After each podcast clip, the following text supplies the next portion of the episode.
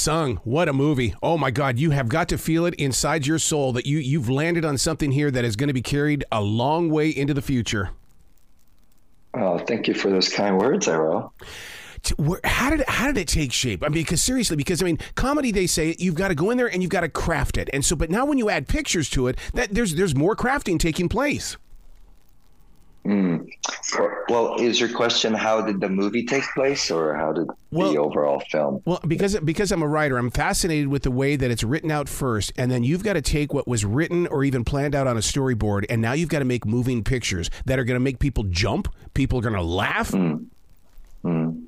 Well, Arroe, the um, the origin of the script came from my friends Aaron Strongoni and Andy McAllister.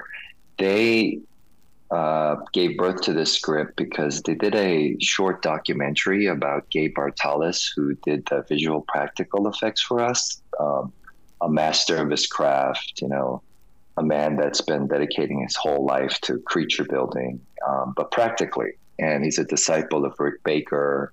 Um, and they just fell in love with his energy and they garnered so much respect for what he did as a you know, as an artist, as a craftsman, and you know, they felt like this art form, this trade, it was slowly or is slowly dying because of technology and CG within films, and they wrote this film, you know, for two reasons: an homage to people like Gabe, um, to celebrate their love affair for you know 70s and 80s and early 90s practical effects but Andy at that time, um, one of the writers, had a eight or nine year old daughter, and he wanted to share this love affair for practical effects with her without scaring the bejesus out of her. so they they came up with the script about you know these two you know girls going on this journey of becoming you know comfortable with who they are and and and becoming comfortable in their skin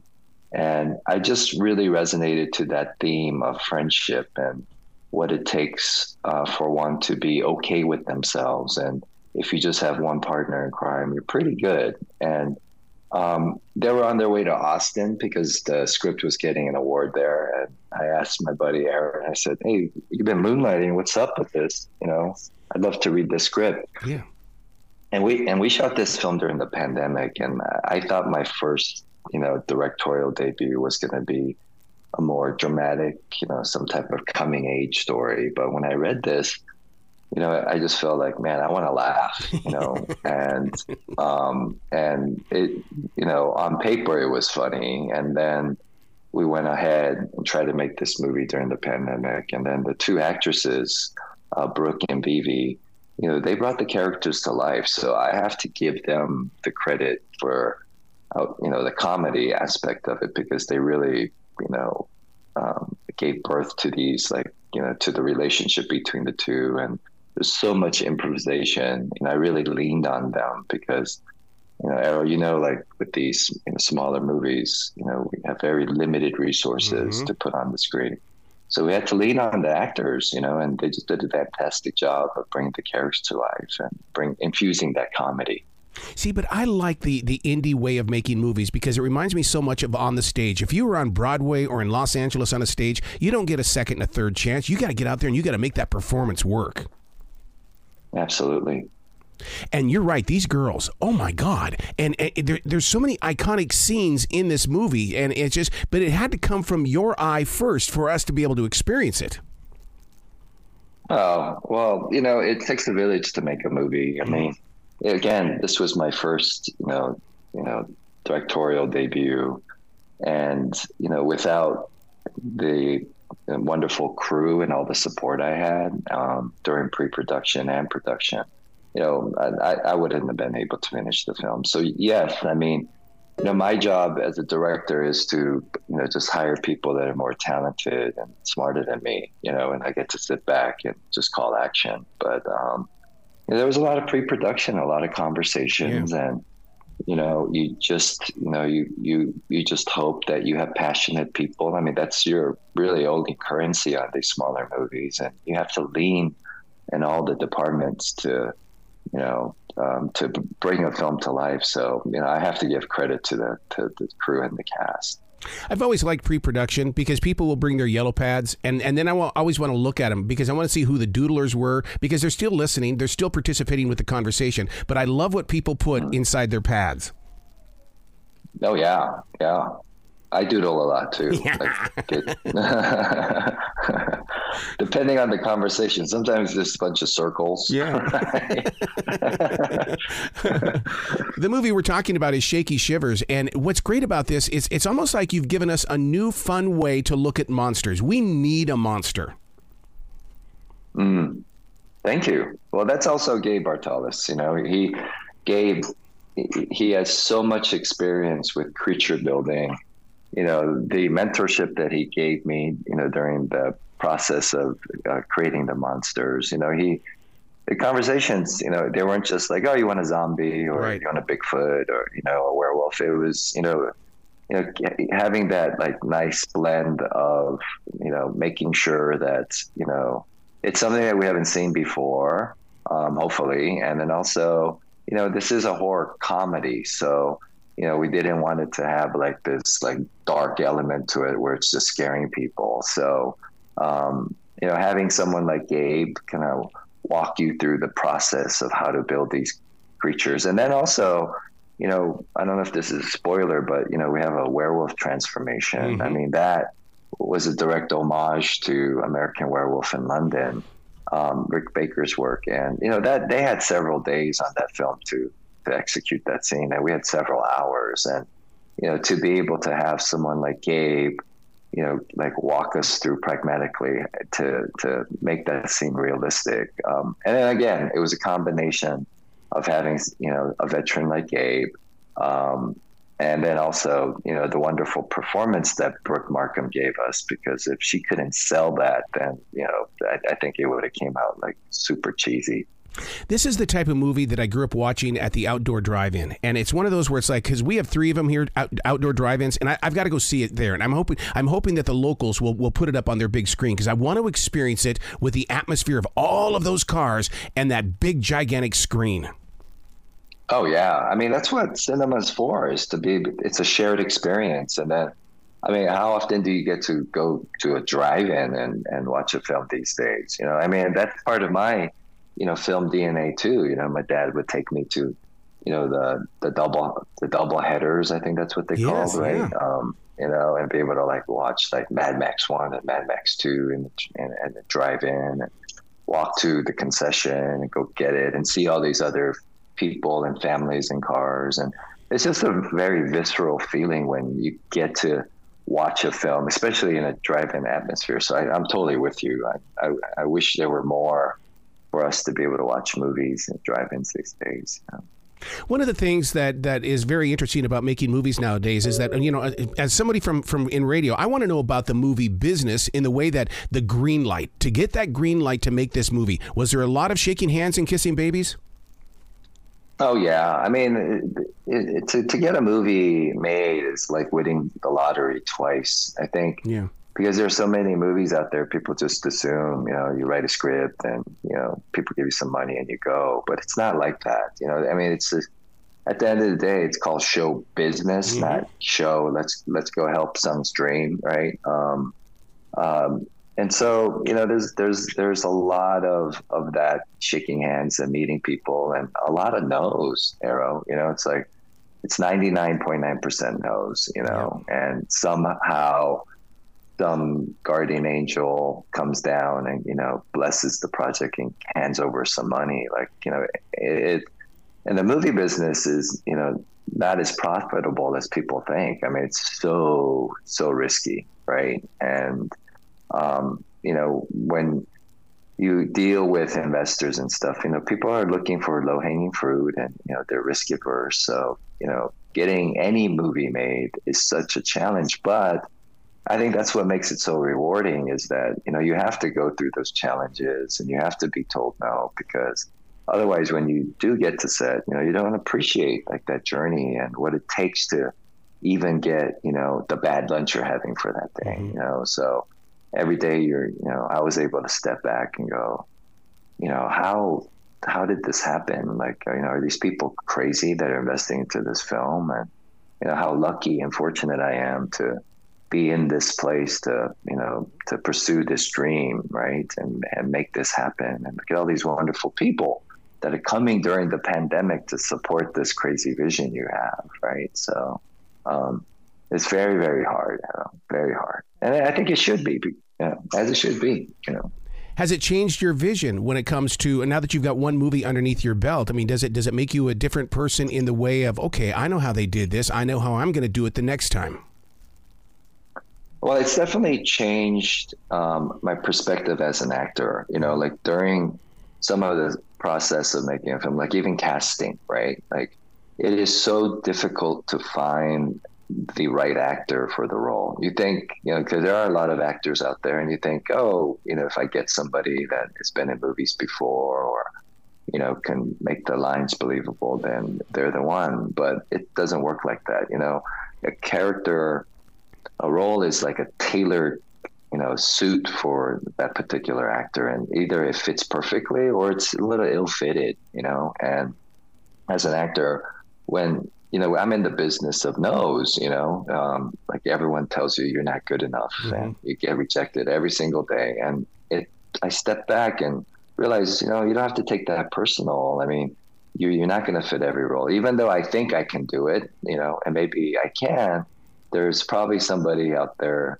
that is really perfectly fitted for that role. And so that casting process for us to find our two actresses it was very very difficult you know it came down to like you know, almost like the last you know week before wow. we were shooting wow um, so you know in, in terms of that you know in terms of perspective going wow you know yeah that process is like super hard and also as an actor you know you, you really have to take care of just you have to just worry about yourself. You know, you just show up and you do your lines and you get sent home. You know, and and that's your kind of part in the film as a director. You're there from the beginning to the very, mm-hmm. very, very end, yep. and um, you know you have to have that stamina and you have to find that like I think underlying purpose of like what are you doing this for? You know, a film like this is not gonna go out and make you know trillion you know billions of dollars. So you know there has to be like like a real purpose that is uh, you know i think separate from just your selfish reasons right it's not about you anymore you're almost you are essentially like a parent overseeing mm-hmm. you know you know you know like hundreds of people that are working on this film and then the overall baby the project itself so you know it did change me in, in, terms of like really learning how to communicate, being more empathetic, and like what are the tools you need to be a leader, you know? And as an actor, you don't really have to, you know, assemble those tools very often. You just, you know, if you have a screwdriver and you know, a Phillips um, and a flathead, that's kind of enough most of the time. you know, you just take care of yourself. But as a director, I mean, you need a whole like snap-on like toolkit, right? and plus more, right? And you have to go borrow tools, right? So you you talk about the enormous amount of hours that you put into it. What about that post-production time period? I mean, that's where the perfectionist can step in and, and really kind of kill a lot of time. Yeah, that's a great question, Arroe. I mean, you know, I heard when I was younger that, you know, movies are made in three parts, you know, with the script and then when you're shooting it in production and then in post that was, post production was something that was very you know unfamiliar to me as an actor. You get to be a part of pre production and of course production, um, and then at post, you know, the director and the whole other team takes that over. Um, we I was just like super blessed with this project. Was that you know I was mentored by so many veterans in the industry that came on board and that and, and I don't know why they did that. You know, um, they came on board to like you know to help me with the sound mix, the coloring. Like we had you know the colors from Forrest Gump. We had our sound mixer Gary. You know was you know nominated and he was part of like Oscar winning films and these veterans like these mentors came on board to like support this film and also like you know guide me and teach me right and um, it, I, and I asked them, I said, you know, why would you come onto this little 50 cent, you know, film? I mean, you worked on such great cinema. Your filmography is so deep um, and prestigious. And and they said, you know, it's because, and I think you know maybe this is something you know, I'd love to share this with the listeners. It's like you know, I maybe it was age and timing, mm-hmm. but I was okay with telling people that I did not know. Mm-hmm. And you know, when I would meet these veterans, they go, "Hey, so." You know, what's your experience with coloring? I, go, I don't know, Gary. I know nothing you know, and I, I hope that I could maybe pick your brain or it'd be just great to like sit down and have coffee and buy you lunch and just ask you questions and give me like, you know, a template of things that I have to worry out, watch out for. And maybe I, you know, won't make mistakes. And this was, you know, it, it was interesting because that was one of the answers that kind of persuaded them to even come on board. Right. And we could not afford these people. I mean, everybody took discounts and, um, and I realized that, you know, when you're, you know, when, you know, when we're younger, we hear these things like, you know, these phrases like, you know, if, you know, you got to ask for help, if, you know, otherwise people won't help you. You got to mm-hmm. help your, mm-hmm. you know, I, I want to help people who want to help themselves. And, and, and, and that is true. You know, it's like they knew that, you know, I was you know, I'm out there trying to make this happen and, you know, asking everybody dumb questions and,